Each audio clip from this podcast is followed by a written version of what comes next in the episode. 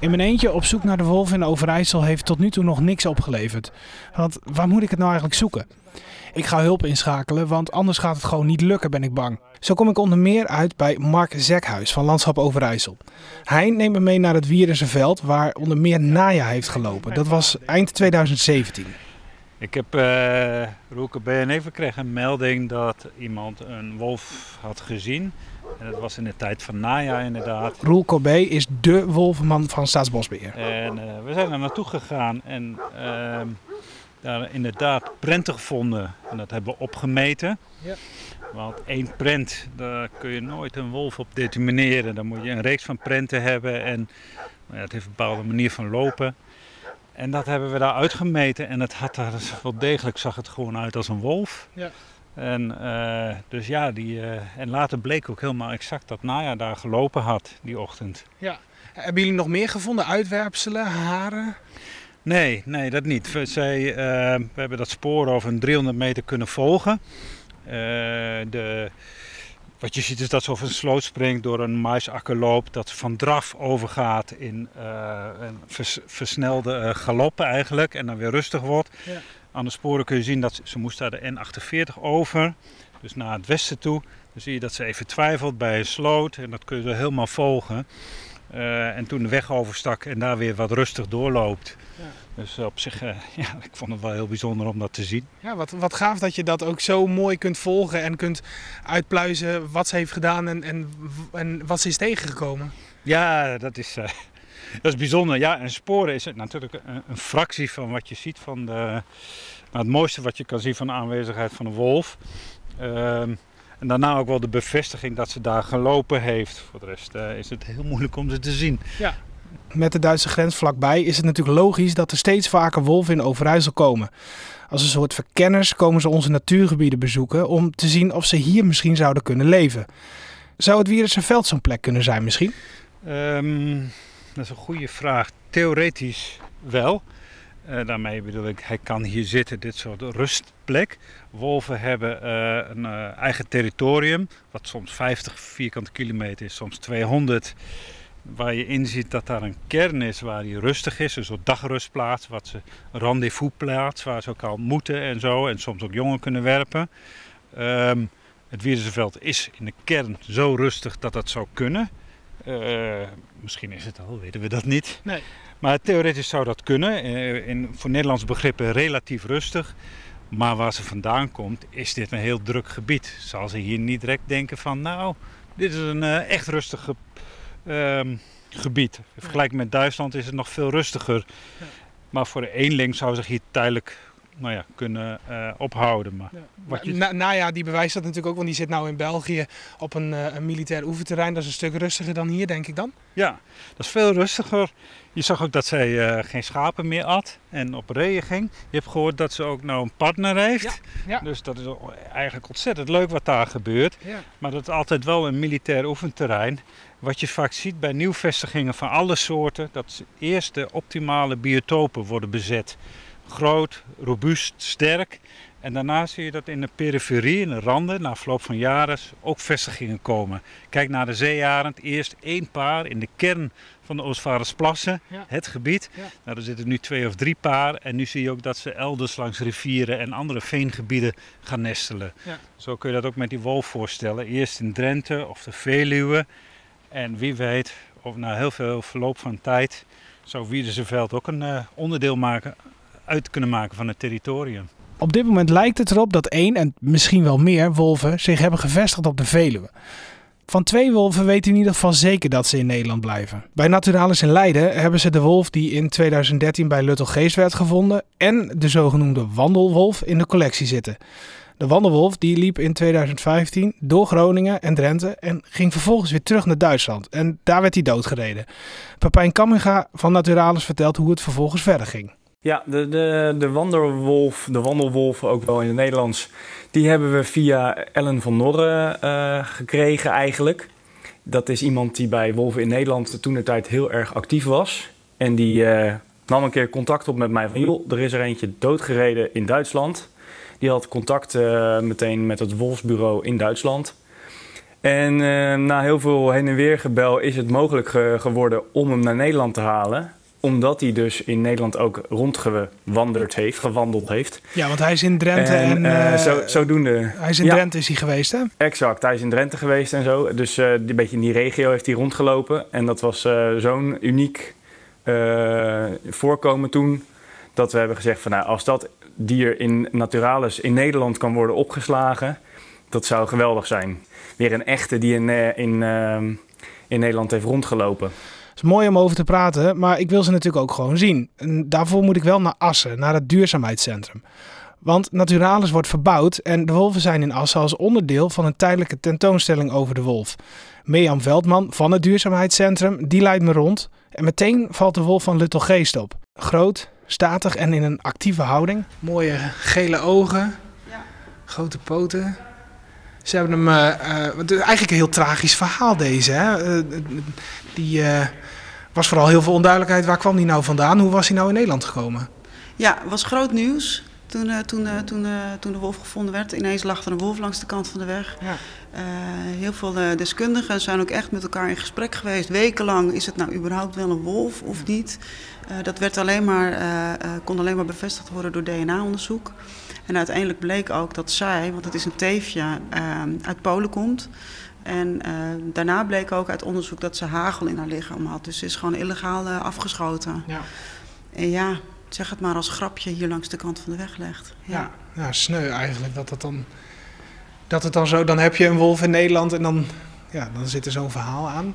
Mooie, mooie oren kan hem helaas niet aanraken, want er zit een mooie glazen wand omheen. Dat zal natuurlijk ook niet voor niets zijn. De, de, wandelwolf was uh, weer een ander verhaal. Die heeft een tijd hier uh, in Drenthe uh, ook rondgelopen.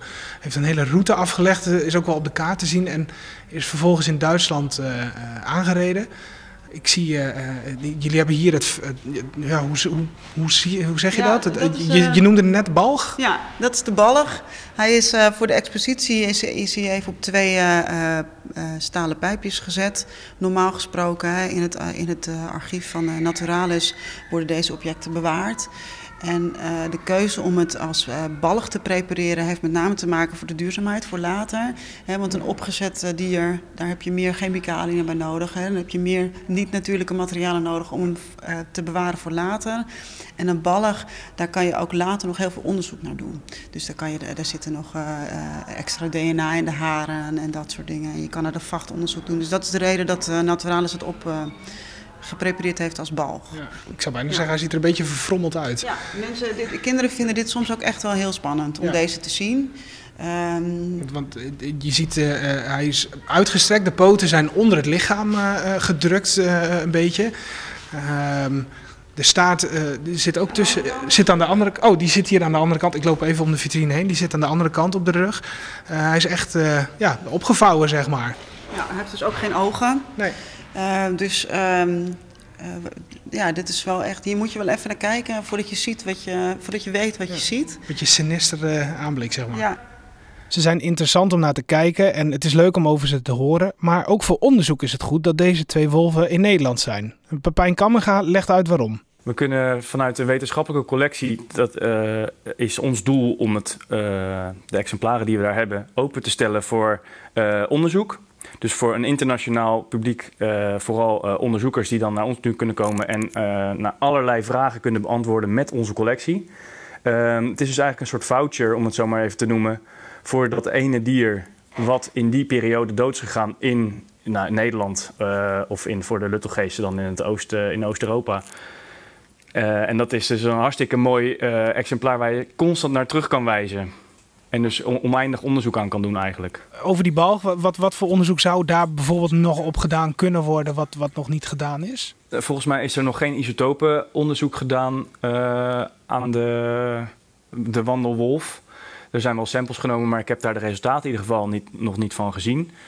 Uh, dus dat, dat zou je kunnen doen. Dus uh, uh, dan, dan, kan je kijken waar is die allemaal geweest in, ze, in het einde van zijn leven vooral. en ja, DNA zou je nog kunnen gebruiken om bijvoorbeeld populatie, uh, populaties aan elkaar te kunnen relateren. Welke wolven zijn nauwer aan elkaar verwant? Zitten er bepaalde afstammingen in? Als je steeds meer wolven ook in het wild uh, zie je nu, er was van de week weer een, een wolf die ze hadden geïdentificeerd aan de hand van een, een bijt. Dus hebben ze DNA uit de bijthond van een schaap gehaald. Nou, als je dat DNA dus kan vergelijken met andere DNA-profielen van wolven die in het wild dan een sampletje van is genomen, of die bij ons in de collectie liggen, dan kan je dus een prachtige verspreiding van de, ja, de roedels eigenlijk een beetje in kaart gaan brengen. Goed, genoeg binnen geweest. We gaan weer terug naar buiten. Met Mark Sekhuis ben ik op het Wierensenveld en ondertussen heb ik nog geen wolf en überhaupt nog geen spoor van een wolf gezien. En we hebben het over de wolven die Mark al wel heeft gezien. Ik heb ze in Kazachstan gezien, in India. Ik heb in de Himalaya gezien dat een wolf een jak uh, nou ja, te begrazen had. In Spanje, Israël, Canada, Oost-Duitsland heb ik ook gezien. Dus ja, ik heb, uh, mag me gelukkig prijzen dat ik er nogal wat wolven heb gezien. Ja. ja wat, wat doet dat met je als je zo'n dier ziet? Ja, voor mij is nog wel de wolf. Um, ja, het is een soort oergevoel of ongereptheid van natuur hoort daarbij. En uh, daar profiteert hij van, want wij maken zelf die romantiek daaromheen. Die wolf is daar helemaal niet van bewust of mee bezig. Maar ik, ik, ja, dat, dat heeft bij mij wel zoiets van, god, elke keer weet zo'n beest, hij moet om de vijf of zeven dagen eten.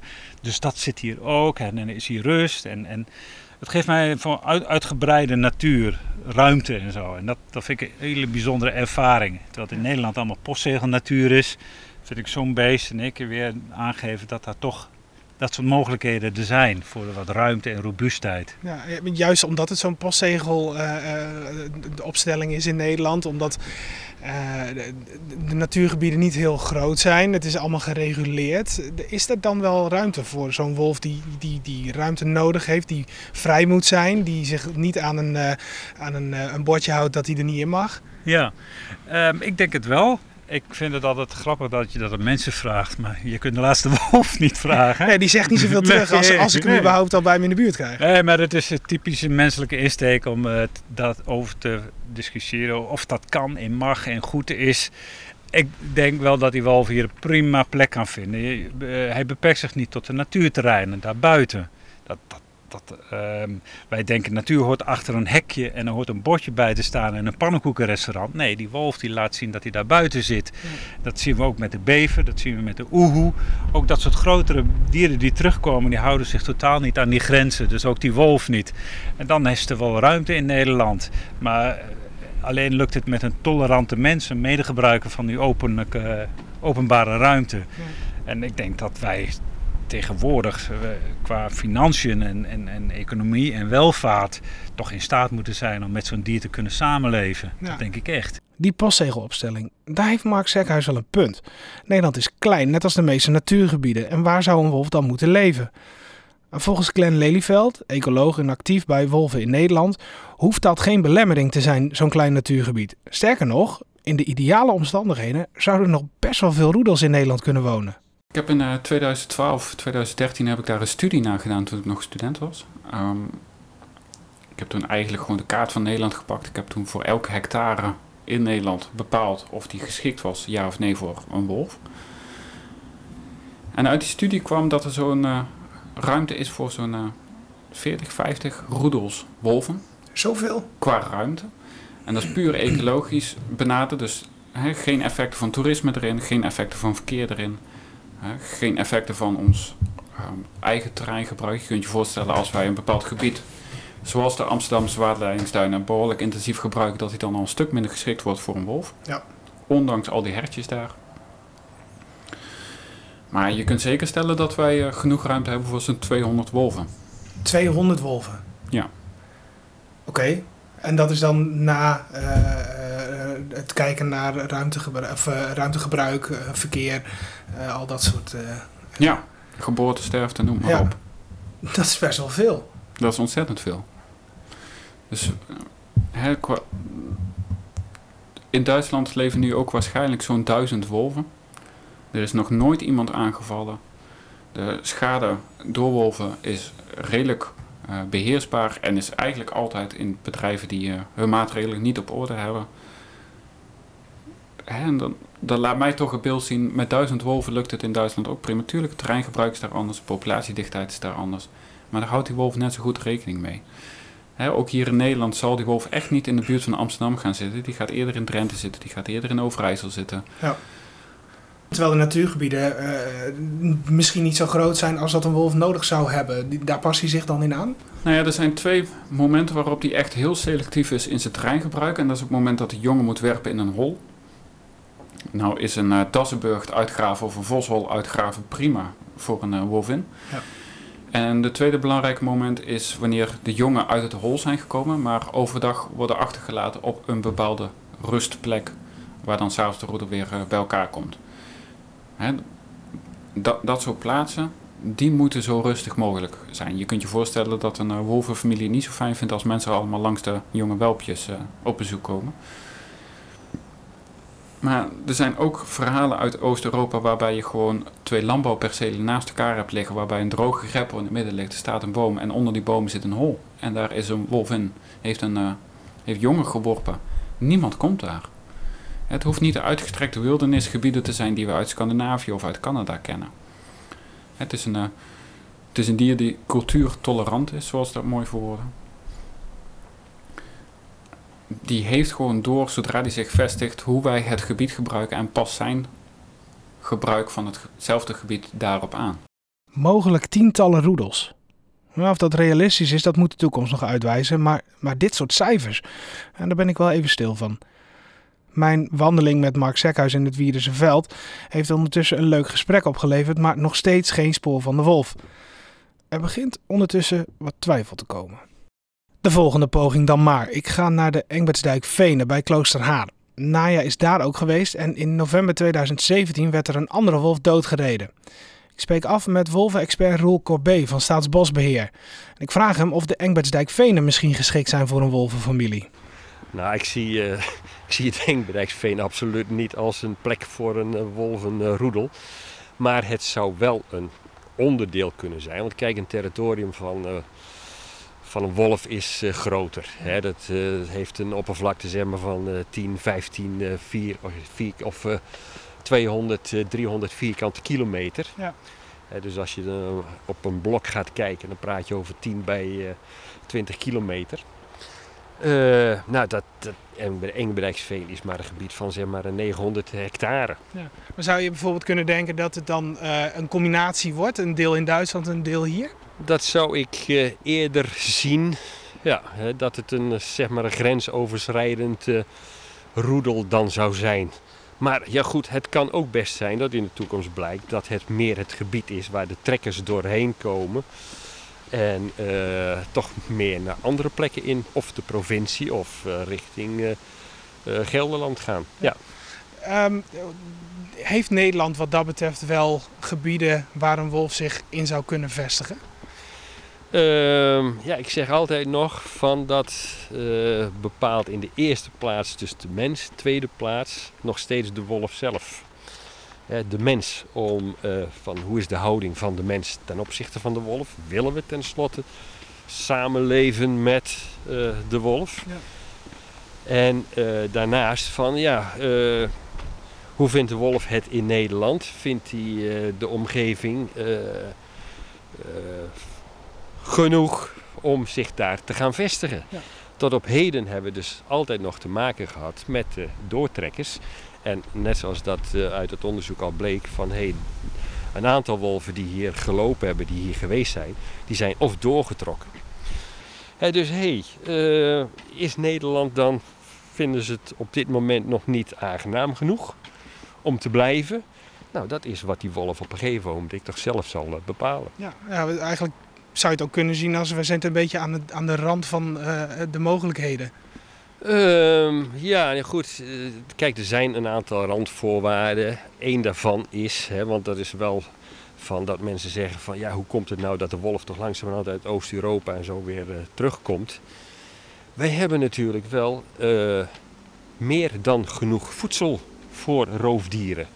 Hè, dat is eigenlijk uh, het meest belangrijke voor een dier om uh, zich ergens te vestigen of daar naartoe te gaan, ja. dat er voldoende voedsel is. Ja. Daarnaast moet er dan ook uh, de ruimte, voldoende rust zijn. Hè? maar goed, ehm, dat is dus iets wat, wat in de toekomst zal blijken. Ja. ja. nou ben jij al langer bezig met wolven. Ehm, heb je ze hier zelf ooit gezien?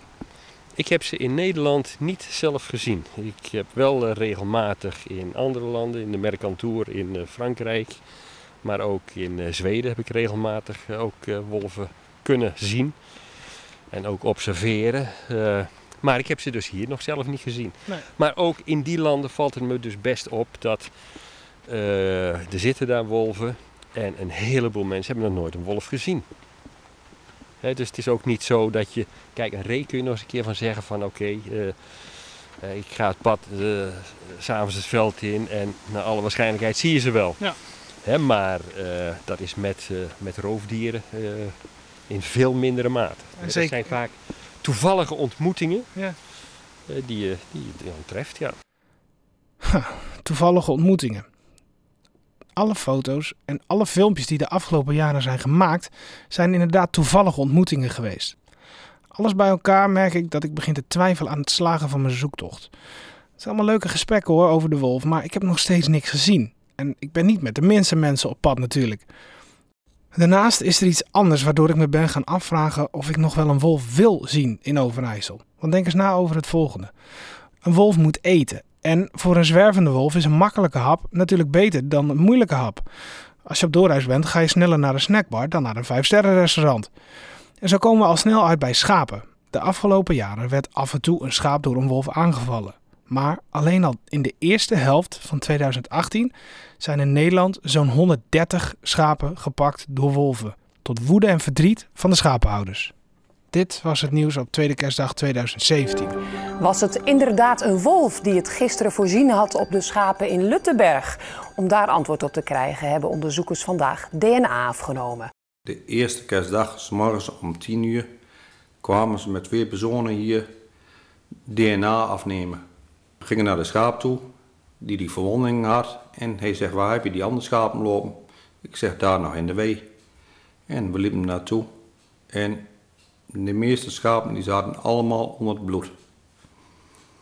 En kwamen dichterbij. Een oude schaap uh, kreeg ik nog net in de handen. En die had heel, de hele buik helemaal open liggen. Dus achteraf, na het DNA-onderzoek, dat een wolf is geweest. En uh, die was voor de tweede keer weer geweest. Als wolvenliefhebber hoop ik natuurlijk bij elk bericht over dode schapen dat het niet een wolf is geweest. Maar het gebeurt toch. Wat een ellende kan het dier veroorzaken voor sommige mensen. in de volgende aflevering ga ik daar verder op in. Ik bekijk de duistere kant van de wolf. En mijn twijfels, die worden verder gevoed. Bedankt voor het luisteren. Blijf mijn zoektocht naar de wolf in Overijssel volgen via www.rtvo's.nl slash podcast, iTunes of Stitcher.